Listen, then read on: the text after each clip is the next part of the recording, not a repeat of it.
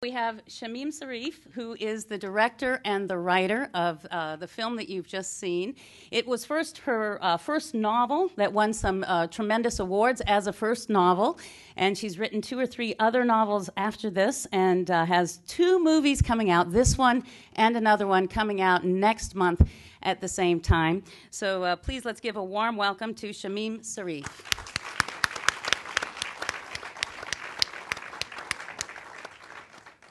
Also, we have Sheetal Sheth, who uh, is the lead actress from the film, of course, and she is uh, born and raised in New Jersey. Mm-hmm. Uh, she is uh, breaking a lot of ground as a South Asian American actress.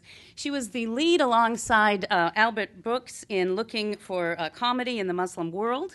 She also starred in a lot of feature films, including Wings of Hope, for which uh, you won the Best Actress Award in the uh, Cineview Film Festival. Also, American Chai. I don't know if you all saw that one, but it won the Audience Award at the Slamdance Film Festival and the uh, Best Film at the Philadelphia Film Festival. Now, this is Zocalo, so it is the public square, and it's an opportunity for dialogue amongst all of us. So I'm going to start off by asking a few questions, but you guys start thinking about the questions you want to ask and what, uh, what the movie provoked and evoked for you as well, because you're going to have a chance to ask questions as well. So, uh, first for our director and writer, sure. your family, you grew up in the UK and you yes. live in London, and your family is from South Africa. Uh, tell us your parents and grandparents, right? Tell us a little bit about how you chose, why you chose this location and this time as the setting for your novel and then film, and what you wanted the audience to, to understand and get from that. Sure. Um, well, as you said, my parents and grandparents were all uh, born and brought up in South Africa. So um, they left in the early 60s because of apartheid, um, and I was born in London. Um, and I think that was a very, so South Africa was a very, very strong uh, influence on my upbringing. My parents' second language was Afrikaans rather than mm. Gujarati, which was their third language. So, um, so that South African influence, the language, uh, some of the food, all of that was quite an influence on me growing up. And of course, these stories that my grandmother and, and aunts and mom would tell me um, about uh, growing up at that time and, and, apartheid and all these things. So um, when I was looking to build a story about somebody who would uh, dare to kind of challenge the conventions and the ideas they're brought up with, I thought that that would be a, very dramatic, uh, particularly dramatic backdrop for it. That, uh, first, the wider political system of apartheid, and then um, on a slightly smaller scale, the cultural uh, um, constrictions that were common in the Indian community at that time certainly a world unseen for a lot of people here. These are stories, and this is an era that we don't really, a history that we don't really hear a lot about. So yeah. thank you for that. Pleasure. Um, and what drew you? Uh, you're acting actually in both of the films that Shamim is releasing uh, next month in the United States. You're starring in both of them, Sheetal. So tell us a little bit about why, what drew you to this script? Well, I read the, uh, this book, the novel The World Unseen, actually while we were working on the other movie together, and um, couldn't put it down. Read it in one sitting and was so taken by it that, um, and, and I'm a reader, and I, and I love books, and I read it, and it was one of the best books I'd ever read. And it's just, I just thought it was very rich, and um, there was a lot of depth to it, and the stories were just so well told, and I wanted to know more. And um, so after we finished the other movie that we did together, and they were in the middle of, of getting this one together. When they asked me to do it, I was thrilled because, you know, Amina is, is, a, is an amazing part to play in the story itself that you want to be a part of. You know, in terms of telling this kind of story is really important to me. Mm-hmm.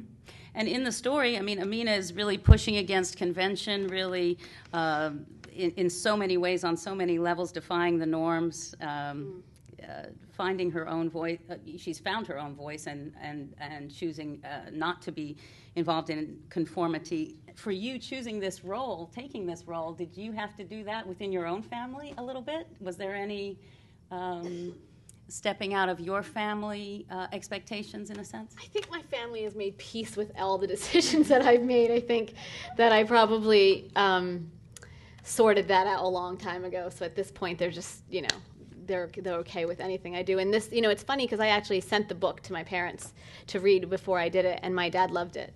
And um, was really excited that I was doing it, and really thought that the characters were so well done, and, and was really moved by the writing.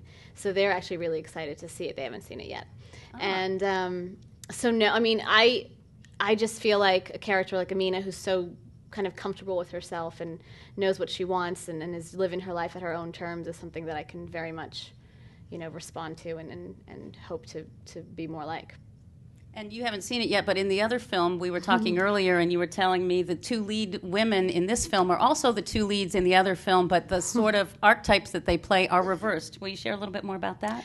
Well, in, in I Can't, when this movie, Amina um, is much more the assertive, kind of confident one, where Miriam is, is more introverted and trying to figure out who she is, and not until she meets not until she meets Amina is where she kind of has that kind of spark in her life to kind of look at her own actions and the, and the life that she's living. And in I Can't Think Straight, I play the character of Layla, who is a writer and really shy and knows that there's a lot going on in her that she hasn't really been to, able to deal with. It's not until she meets uh, the character of Tala, played by Lisa, who plays Miriam, you're following, right? Um, um, that who challenges her way of life and her way of thinking, and they have a more, it's it's more of a contemporary banter, and it's more of a kind of back and forth, you know, kind of match, I think, and they really challenge each other, and but in, inherently, Layla's much more the quiet, reserved one in that one. Yes. Interesting. We'll talk about defying convention. Uh, Shamim, you. Um, you know, a lot of novelists, or we're in Hollywood. There's a lot of people who are writing screenplays, and a lot of novelists become the adapt the film for screen. But you chose to take the bold leap into becoming the director of the film. Uh, that was your first time on a film set as as the director, right? That's yeah. what I understand. Yes, so tell us that, about that choice. And she cooked for all of us. I did the on-set catering. and she cooked. Um, uh, I think it was, a, you know, a little bit of craziness. It's probably better not to know quite what you're getting into. Um, but I, um, I mean, I can't say I'd never considered directing. It wasn't like I just woke up one morning and went, "Oh, well, I'll just give it a go." Um, so I, I had been doing directing courses um, for a while, um, and I had my How to Be a Director book. every time Sheetal asked me something, I go, "Sure, sure, I saw the answer to that on page 26." Um, no, it was it was you know I had an opportunity earlier than I had expected with I Can't Think Straight um, when Steven Spielberg dropped out, and um, and so I said I'd only do it with Shamim directed. Yeah, thank you for that. so look, I, you know, I had an opportunity. It was we knew it was a low budget. We knew that we were up against certain constraints and things, but you know, I, I really felt uh, passionate that I could um, translate it to the screen. Um, and so, yeah, it was a baptism of fire, particularly because the production at that time, we had a very difficult first investor who, who didn't make it the most supportive atmosphere. So we would show up every day not knowing if we had the location or um, if the catering was going to be there or, you know, the, there was no first AD, there was no continuity. So it was quite a, quite a feat to get through that.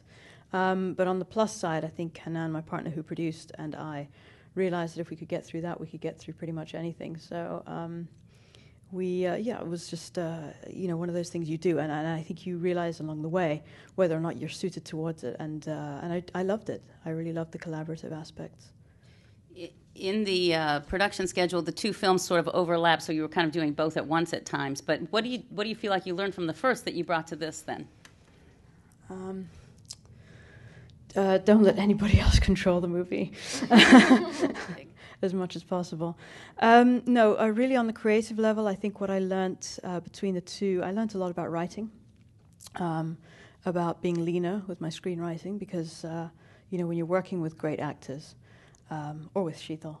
Um, sorry, I had to just look thinking, wow, that's nice. when you're when you're working with great actors, they really do bring something. You know, they bring uh, a lot of interpretation to the script that can, uh, you know, elevate it without the use of as many words as you possibly think.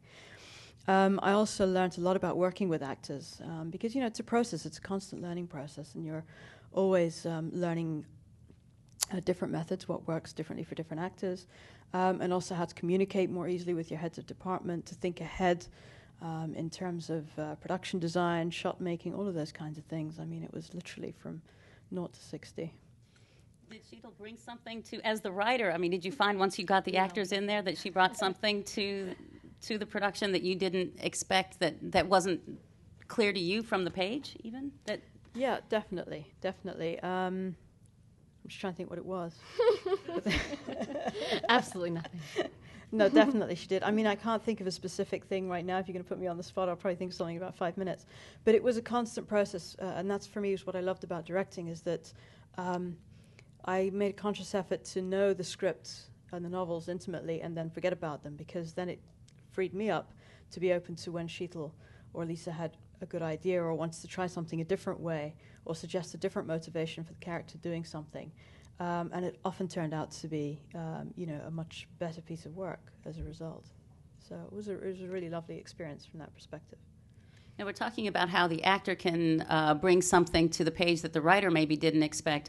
Sheetal, for you as an actress, uh, as a South Asian American actress, what are you finding in terms of the writing that's coming to you, the kinds of roles that you're you're you're getting that are coming through your door? Um, are there a lot of opportunities for juicy roles, or do you find that uh, the kinds of roles? Um, what kind of roles are you finding? I won't put any limitation on it. Um, see, I don't consider myself as a South Asian American act. All that stuff to me actually is, I think, even saying something like that is probably part of the problem. And I think that um, I just think of myself as an actor trying to, to find good work and good material.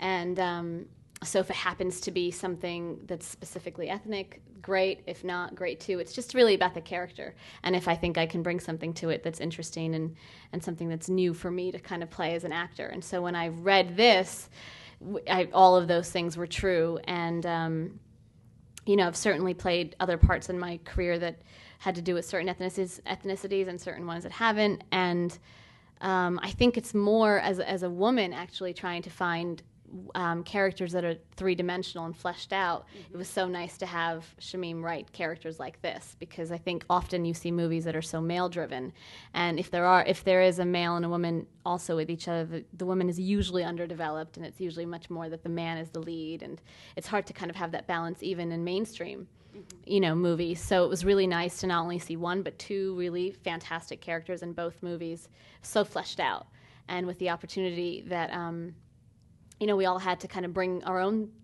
take to it combined with Shamim being open and and sticking to to the to the writing we I think it was a really great kind of collaboration mm-hmm. Mm-hmm. You're talking about the characters, and we, we talked at the outset about your family having been um, uh, g- generations in South Africa and you hearing a lot about that. Were there stories about um, apartheid in South Africa that were passed down that you heard growing up that you can share with us that maybe either informed the film or just were part of the backdrop of your life?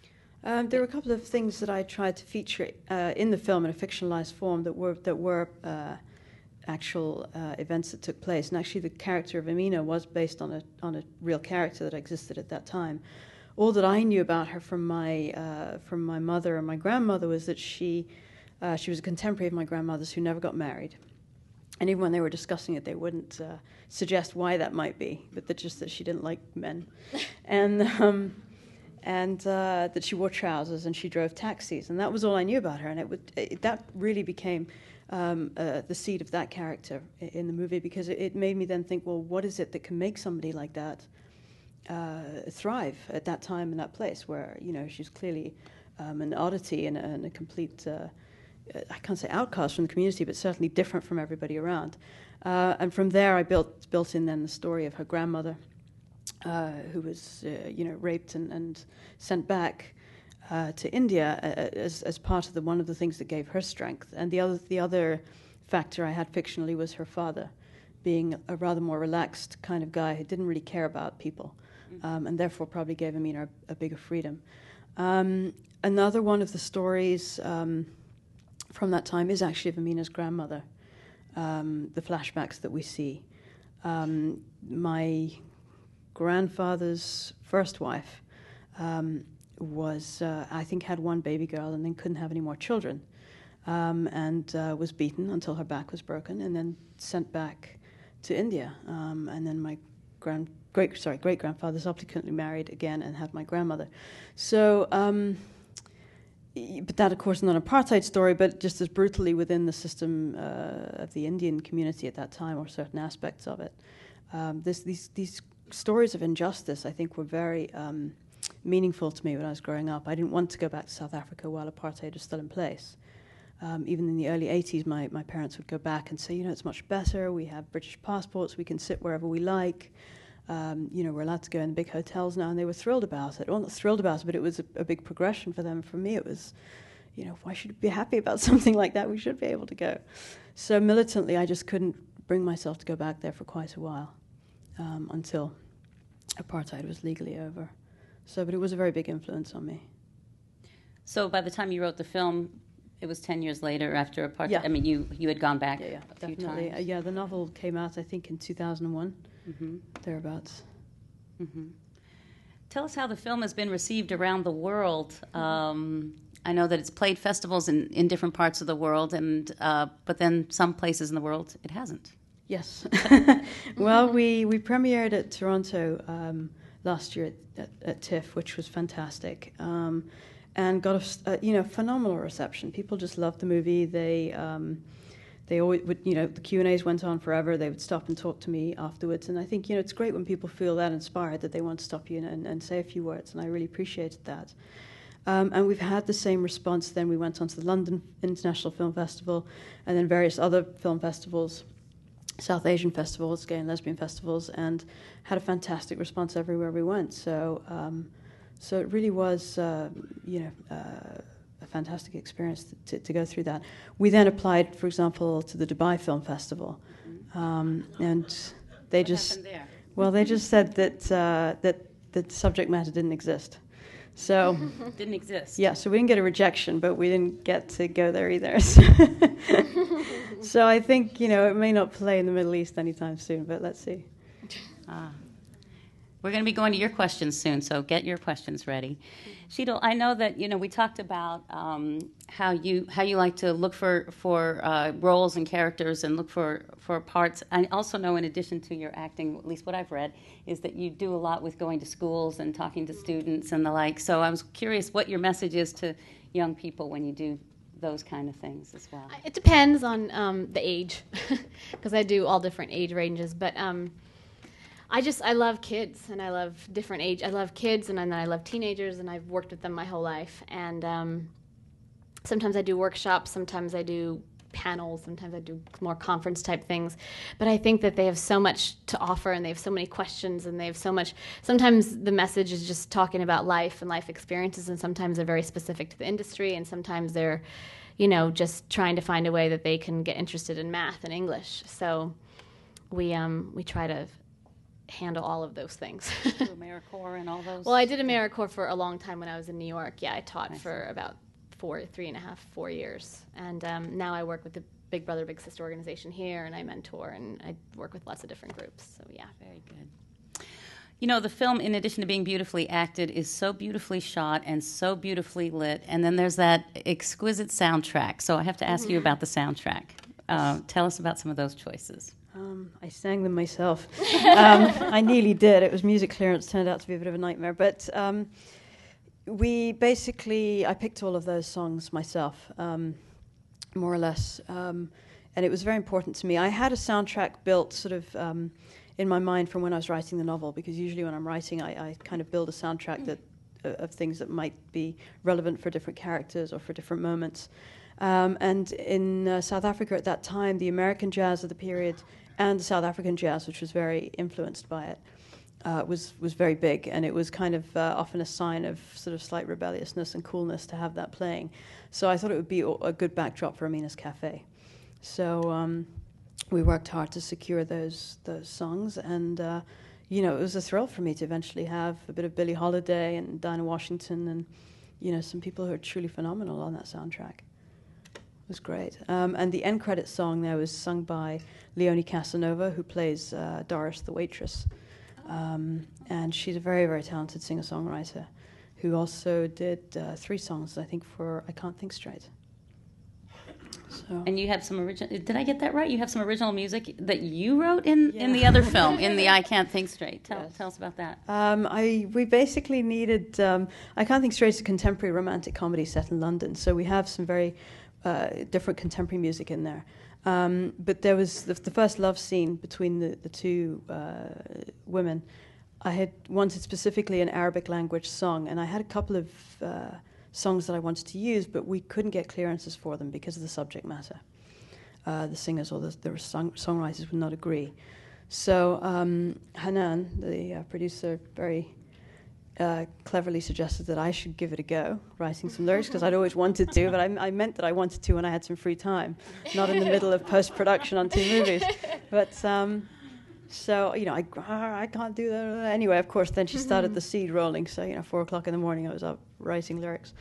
Um, so I wrote the lyrics. A good friend of ours, Zina Haj Hassan, um, translated them into Arabic and uh, worked closely with the composer on the movie to do the, the song, and we did that. And then there was another one later on in English, um, which I also did the lyrics for. So We talked about the closing credits. The opening credits are those photos your family? yes, they are. Did you recognize me? No, I didn't.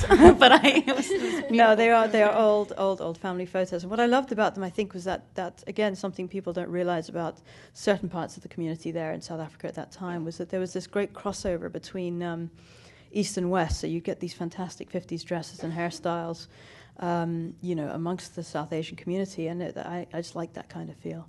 And there's a few of my dad and my grandparents there as well. we want to give you all an opportunity to ask some questions as well. And uh, Thank you, folks. We'll now begin our Q&A portion of our interview tonight. We want to remind you that this is being recorded for podcast, so all questions must be asked into the microphone. Just wait for uh, Zocalo staff to get to you. Wait, raise your hand. And please state your name before your question. Okay, we have a question to your right. Hello, I'm Bacha Chekmedian, and uh, thank you guys for being here. It's finally nice to put a face to your voice, which you've probably Nice heard so many times. And um, you know, my question was mainly for the the director. You know, there's that scene at the end with uh, Madeline and uh, Gregory, I think it is, where he decides not to go into her house, but it's kind of after this little inspirational talk he's given and that little discourse they had in the in the caf- in the cafe. So I was wondering, you know, why did you make that decision? Why did you choose maybe in the novel or uh, why did you choose to not let him go into the, the house? And plus, I really liked your, your hat in the movie. Oh, nice. thank you. that hat. She got to keep that hat. I do. I have it in my closet. um, why did he not go? Um, I think it's it's all to do with the scene that just directly precedes that when the when the policeman catches catches him in the post office, um, in the in the wrong area in the in the white area.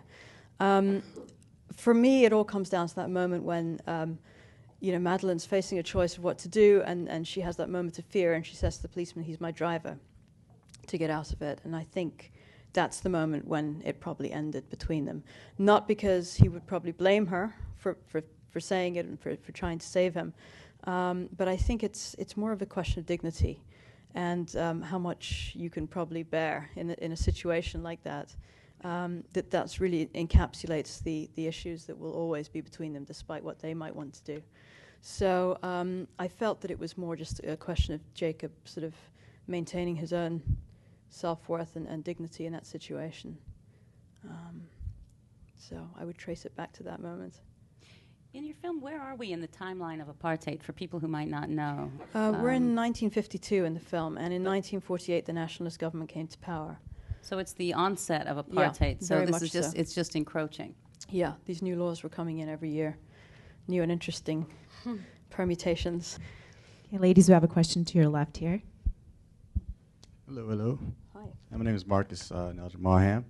I uh, first want to say that this was an excellent film. Thank you. Uh, this question is for uh, you, Shamir. Uh, the translation from novelization into screenplay is uh, always spoken of being very, you know, challenging because you always have to, you know, edit and limit, yeah. you know, from from the book. And I was just wondering, for you to have been able to do that yourself, you know, as opposed to someone else, uh, how difficult was that to, you know, leave out portions? And are there other are there parts of the novel that you feel that you really would have liked to have seen in the film? Um, I just ripped out every second page and went from there. um, no, it was. You know what? It is a challenge because you, you know, there are characters that you'd like to keep, and uh, you know, you'd love to put in every um, scene and every detail. And uh, I know Sheetal asked me, "Why don't we have that scene? Why don't we have this scene?" I wanted a lot more. But I think what, for me, uh, I think David Hare said you have to be promiscuous to be faithful. And I think it's key to kind of know the material and then forget about it in the sense that I, I wanted to figure out what the ultimate theme of the novel was and make sure we got that across in the movie rather than transposing this scene and that character uh, or whatever that might be. And I think in the end, we stayed very true to the spirit of the novel. Um, and, it, and indeed to many of the sets and, and characters and all of that. But um, it, it, was important for me not to be wedded to it at all, um, and just to be uh, take take a lot of poetic license and freedom, uh, because you know translating to the screen is a very very different kind of writing because it's writing that's not really for its own sake. It's it's purely to act as a conduit to what will come up on the screen. So um, I think allowing a lot of freedom is the is the key to that. And the nice thing is that as an actor, as the perspective of having a writer and a director is, she wasn't the kind of writer that wouldn't let go of it. As she's saying, she really was able to just put it where it was, and then come as a director and say, "What do you want?" To, you know, if you want to try something, let's try it. And if not, we had her on on both hats, you know, and it was really nice because, you know, we all wanted all these different scenes that we loved in the novel, and we were able to kind of find the focus and let go of all the other stuff and just kind of all be on the same page, which was great. To your right, Hi, my name is Maureen, and I am a former South African mm-hmm. and really loved the movie. Just wondered how many of the cast were actually South Africans, or were any of them South mm. Africans? Quite a few of them were actually. Um, other than Lisa and Sheetal, we had a couple of uh, actors from India, who Parvin Dabas, who played uh, Omar, who was a monsoon wedding, um, and uh, Nandana Sen. Sorry and my parents. And your parents. Bernie White from Los Angeles. um, and Avantika also from India. But apart from that, everybody else, I think almost all the rest of the cast was South African. So we did have, um, we, had a, we had a range basically, but I would say the majority of cast in terms of numbers were South African. Um, the reason we didn't go with South African leads um, we, was we had a small pool of actors to cast from uh, in the Indian community in South Africa, and particularly in and around Cape Town. So, and because it's such a character driven piece, and because I knew we were on a very limited shooting schedule, we had a 30 day schedule, I, I didn't want to, um, I wanted to, to, to, give myself as good a chance as possible of making that central relationship work um, by getting actors who I knew would be able to handle the material beautifully. Um, so that was uh, kind of key in, in the casting process. Do we have a question to your left here? Hello and good evening. My name is Jerry Jewett, and I want to thank you very much for the fine thing. I, I would have guessed it was your fifth film, and not your first, frankly. Thank you. But I have a question for you about the characterization of the police. I'm kind of a student of civil liberties, and uh-huh. it was obvious that this wasn't just um, bad manners and social malice, but the police power of the state. Yeah. And I thought it could have been probably a much, much worse episodes could have been involved but you did that with a nice balance. It wasn't overdone, and it was enough. It wasn't the shooting. It wasn't crashing the planter. It was trying to snatch the kids that made me realize how Nazi-like this mm. was. Mm. And I just wondered, as you wrote it, as you directed it, did you have any thought to the balance you were giving to the police powers being used to persecute these people, or did it just flow naturally without a thought? Um, it flowed naturally in terms of the story, but yes, I was I was aware of it uh, when we were shooting the film because I didn't want to. Um, again, I, as you, I didn't want to overdo it, uh, but the thing is, it's difficult uh, not to make it very clear because this was a, a, a, state where police had these kind of overriding uh, powers or ability to, to ride roughshod over the law, and, and people you know who were not white didn't have the power of um, any comeback against the police. So um, yeah, that, that snatching of the kids scene was was really one of the toughest um, to shoot. And in fact, talking about the casting, we actually ended up casting um, our son Ethan in the movie um, as the older child because we couldn't find um, uh, a boy of that sort of age at, at that time um, without flying them in from somewhere and tutors and the whole thing. Um, and I think he did a great job, and that was a very harrowing scene for him because I didn't let him practice ahead of time. So I wanted to get the freshness of the shock. Poor guy, he'll be in therapy now. My mommy made me get. Um, but the other thing, the interesting thing about the police was uh, we applied to them for, for um, permission to uh, use their old uniforms of the period and uh, their old cars and things. And they said, yes, we'll give you that permission as long as you take the word kafir out of the film. Because, yeah, because it was, uh, you know, they said, we're trying to build bridges to the community, we don't want to get back. I said, well, you know, our view was, well, this is when the movie was set. And at that time, you, you know, you can probably bear me out, it was unfortunately sort of a, a daily used word. I know, you know, even my parents were, were, accustomed to hearing it and, and even using it. it. It just became, unfortunately, part of daily language. Um, so I didn't want that kind of censorship on the movie, so we said thank you, but no thank you. And uh, we had great costume design and, and, production design, and they recreated everything very authentically without permission. Question to your far right. Um, my name is Rosa Goldstein. I wanted to know will this uh, film ever be allowed to be shown in South Africa? Yes, on December 12th it's opening. so, yeah, uh, it's got a nationwide release there uh, theatrically, which is great. I think the thing is, South Africa is very open. I mean, they, they now, of course, have one of the most advanced constitutions in the world. Um, and for sure, there's a lo- long way to go economically and in many other ways. Um, but there, there isn't that sort of um, uh, censorship or, or difficulty anymore. So, yeah, we're really pleased with that. Yeah, we have a question again on to your right. Hi, my name is Dorothy. Uh, this question is for the director. Uh, question for the director. Uh, you mentioned that your family was originally from Gujarat, mm. and uh, not only in South Africa, but in many places in Central Africa and in East Africa. Um, all the Indian communities seem to be originally refugees quite some time ago from Gujarat. Mm. And I was wondering if you knew what a, they they never are from Bengal or from Tamil or anything like that. Yeah. I was wondering if you knew what originally prompted such a huge exodus from that province. I don't know actually. Maybe I should go there and take a look. Do you know mm-hmm. about Gujarat particularly?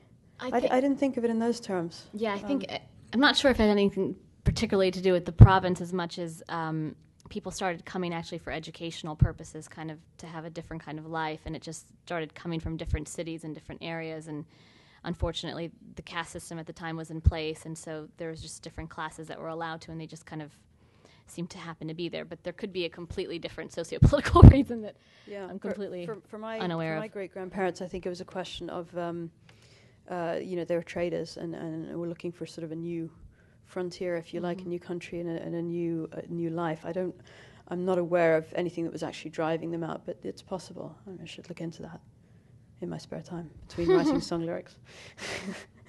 Thank you. We have an um, we actually have an answer to that question over here. Oh, good. Hi, my name is Shashir. Hi. Hi, and Shashir. Hello. Um, I can hold it. Um, the reason a lot of the Gujaratis were from Kutchi, from Kutch, huh. and they were Ismailis. Yeah. And the Aga Khan yeah. was had encouraged them to go out and make their fortune in Eng- in in um, right. in all of Africa. Okay. So uh, East, I'm from East Africa. I'm from Kenya. Yeah. And so, a lot of what uh, we saw there were Gujaratis, and mostly were Ismailis. Yeah. And also, about hundred years earlier, they had been brought to build the railroads. Yes. By the British, and so and a lot of them stayed there, and that I, I think that's how a lot of that flourished. And I don't know if you know that, but a lot of them made movie theaters in. Yes, I in do. Kenya. Yeah, my, my family is also is also Ismaili, so. Oh, okay. Yeah. So that's that's one of the. Oh, okay. Fine. Good. That's Shashir Karoop, everyone. Very well-known director, writer himself. Okay. you have a question to your right, far right. Hi, my name is Bailey, and um, I just had a question. I imagine um, when you're writing a romance to release it as a movie is one thing, and then writing a romance between two women, automatically it has a sort of different label to it. I was wondering if you found that um, restrictive or freeing? Hmm. Um, I would say freeing, because I really didn't think of it in those terms. I want, I guess it was a story that came naturally to me. It was another way of I guess, exploring yet another taboo within that society. So we had the apartheid, we have the cultural, uh, patriarchal restrictions, and then why not throw that into the mix? but I think it was it was it was nice in creative terms because you're really creating a world.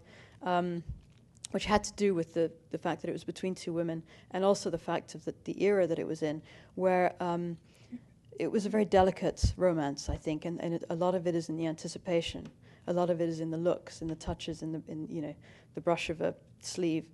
Um, and these things really mean an awful lot, and I think we kind of forget that today. And I, and I wanted to kind of explore that in building um, th- that relationship in the movie. So in that way, it was it was freeing for me and, and fun, interesting to do. Any more questions? You have a question to your right. Uh, Michael, hi. I just wanted to say that um, on that subject, wh- what I think is so powerful about the relationship was the, the, the deep sincerity, which, which of course uh, goes beyond sexuality, and yet, of course, it's included. Mm.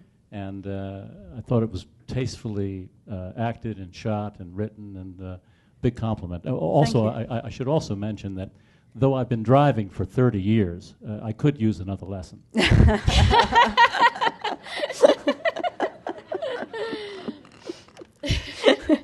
we, we, we had a foc- we had a focus puller on the film who was very enamored by Sheetal, and um, on the day she, we were shooting that uh, that bit of her in the garden with that tank top, digging away, um, she just went over to her and put a five rand coin in her hand, and Sheetal said, "What's this for?" She said, "My darling, you can just come sit in my garden." so, you didn't take her up on that, did you? We'll never know. I have a question in the middle section. Just to let you know, this will be the last question of the night. Thank you.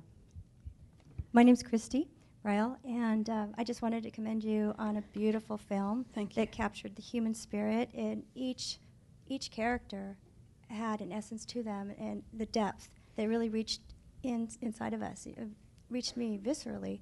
Um, you don't find that nowadays within uh, the films that we're seeing, and I Thank thank you for that. It was it was beautifully Thank written very much. and cinematography and the musical score and each character, their nuances, the touches, the looks.